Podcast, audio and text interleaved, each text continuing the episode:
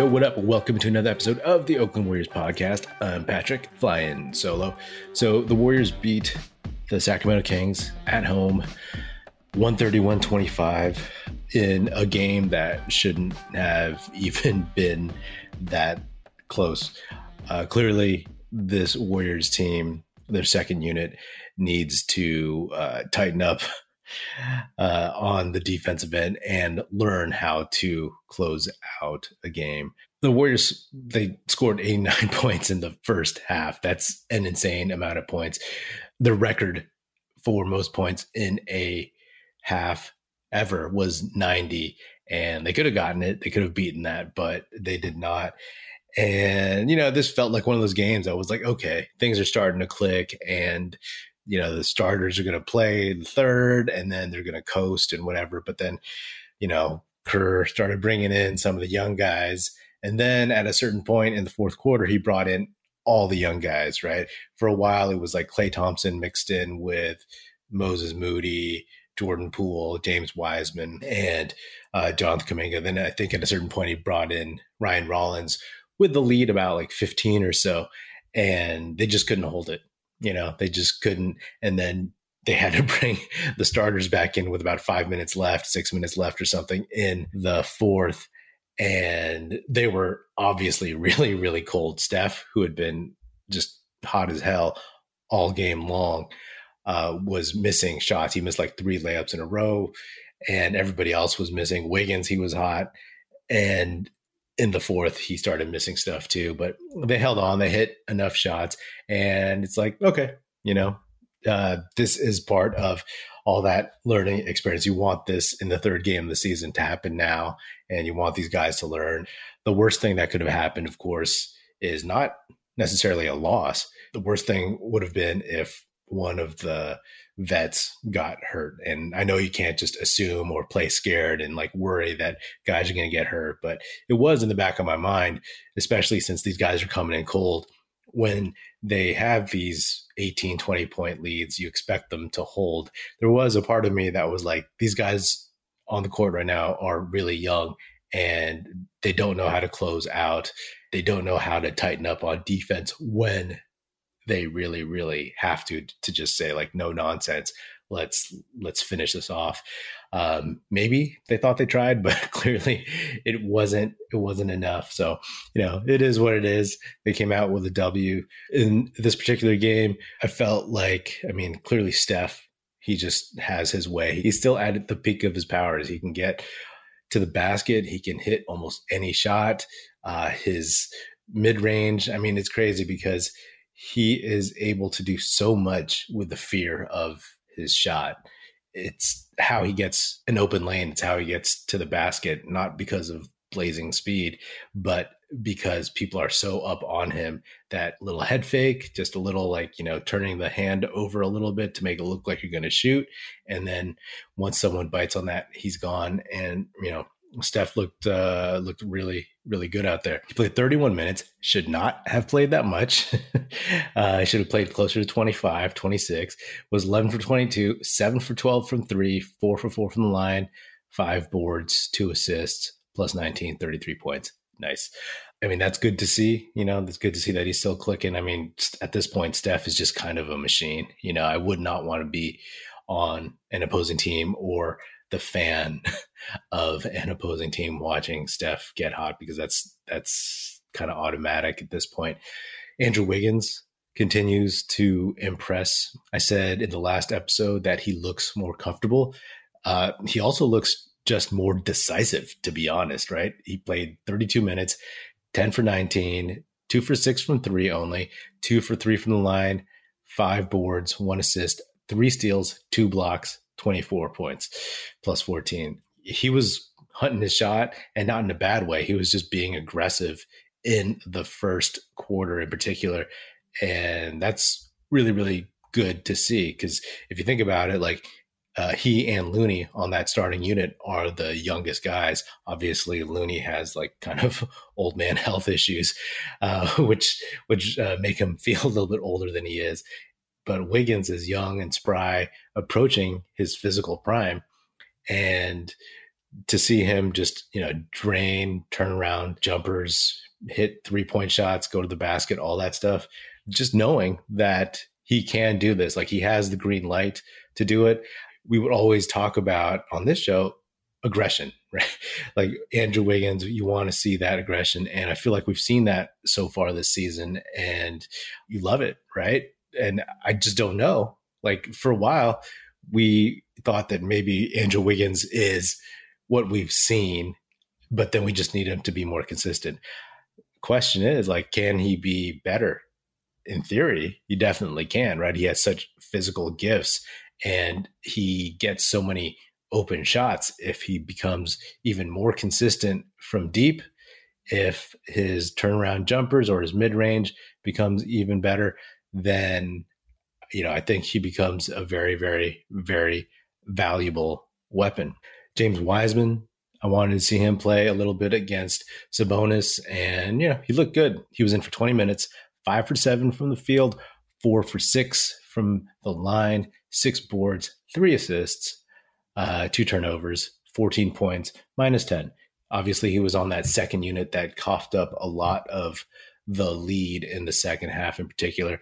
But what I'm looking for from Wiseman is just, again, doing the simple things, being focused, catching the ball, fighting for rebounds, uh, just not making mistakes. And, you know, there's still some, of course, but he's looking more and more comfortable. You know, a small thing, he flashes like a smile every now and then on the court. And that's something you just didn't see much his rookie year because I feel like he had so much pressure on him and there was so much going on in his head trying to figure this stuff out, trying to figure out the Warriors offense, their defensive schemes, and just having like, you know, Draymond in his ear all the time and all that jazz.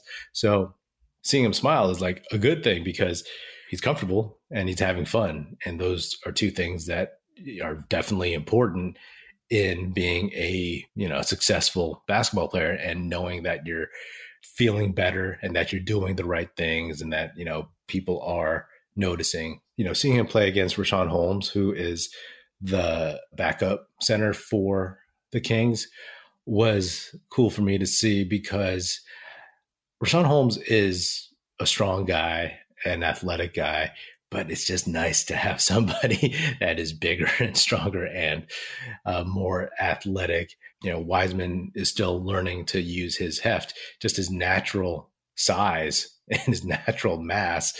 You just get that momentum going, and in the right situation, just bump people out of the way. Still got pushed a little bit by by Holmes in, in the second half for some rebounds, but you know, even though Holmes had a decent line, 15 points, six for eight, it was just nice, nice to see. And there was one play in the first half where Poole and Wiseman were coming down on a two and one fast break, and Poole threw up a lob to Wiseman, which was off. Wiseman went up, caught the ball with one hand, came down. A handful of Kings players got around him.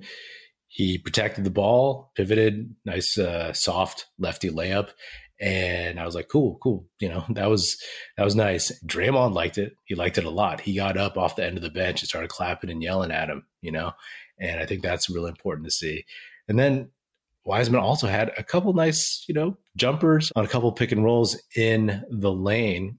One from Jordan Poole, which was around the elbow, which is more just a traditional jumper. And then the next one was from Donte DiVincenzo, where he got it kind of more in the center of the lane and just stopped and popped it over Keegan Murray and I believe Richaun Holmes and just went in, you know, very soft touch. Wiseman's push shot, nobody can stop that. Let's be honest. Like at seven foot, if he can get that up and high and quick on a jump stop, that's that's kind of unbeatable, right? Very few people in the league to catch up to that. That's going to be something that, again, if this is his 40 second game, in his career than in his 52nd and his 72nd game. Those things are going to be much more natural and much more consistent. That muscle memory will be there, and the the the reps, the pictures they always talk about, will be in his head.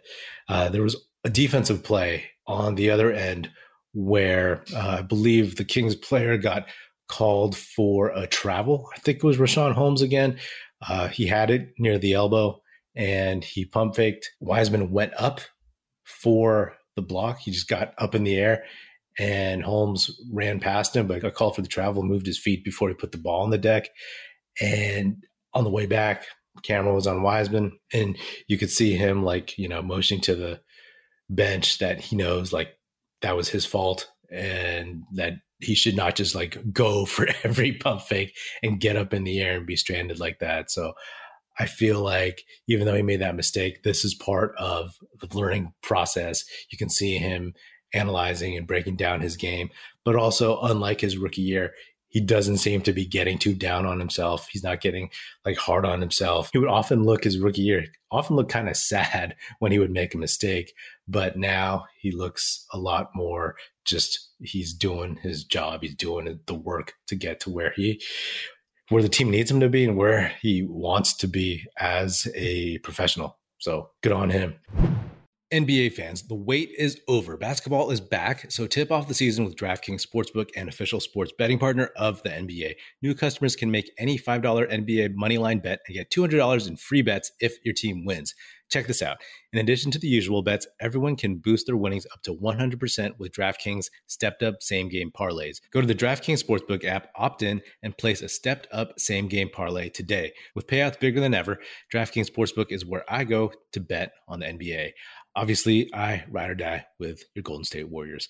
Download the DraftKings Sportsbook app now. Use promo code TBPN. Make any $5 bet this week and get $200 in free bets if your team wins. Only at DraftKings Sportsbook with promo code TBPN. Minimum age and eligibility restrictions apply. See show notes for details. Jordan Poole shot much better in this game than he had in the first two games of the season. 27 minutes off the bench, 7 for 14, 3 for 5 from 3, 7 for 9 from the line. That's uh he's missed what like three free throws this season already from the lead leaguer and free throw percentage. He's got to probably clean that up, I suppose. But he had four assists, minus 18, 24 points. So he was obviously the second unit leader and the leader of the team when they blew kind of that big lead. And I feel like again, as much as Poole's grown, this is something where he needs to improve on, right? He's always been on the court in important moments with vets and whatnot, people who have more experience, more knowledge, more, you know, just who are just better on the court.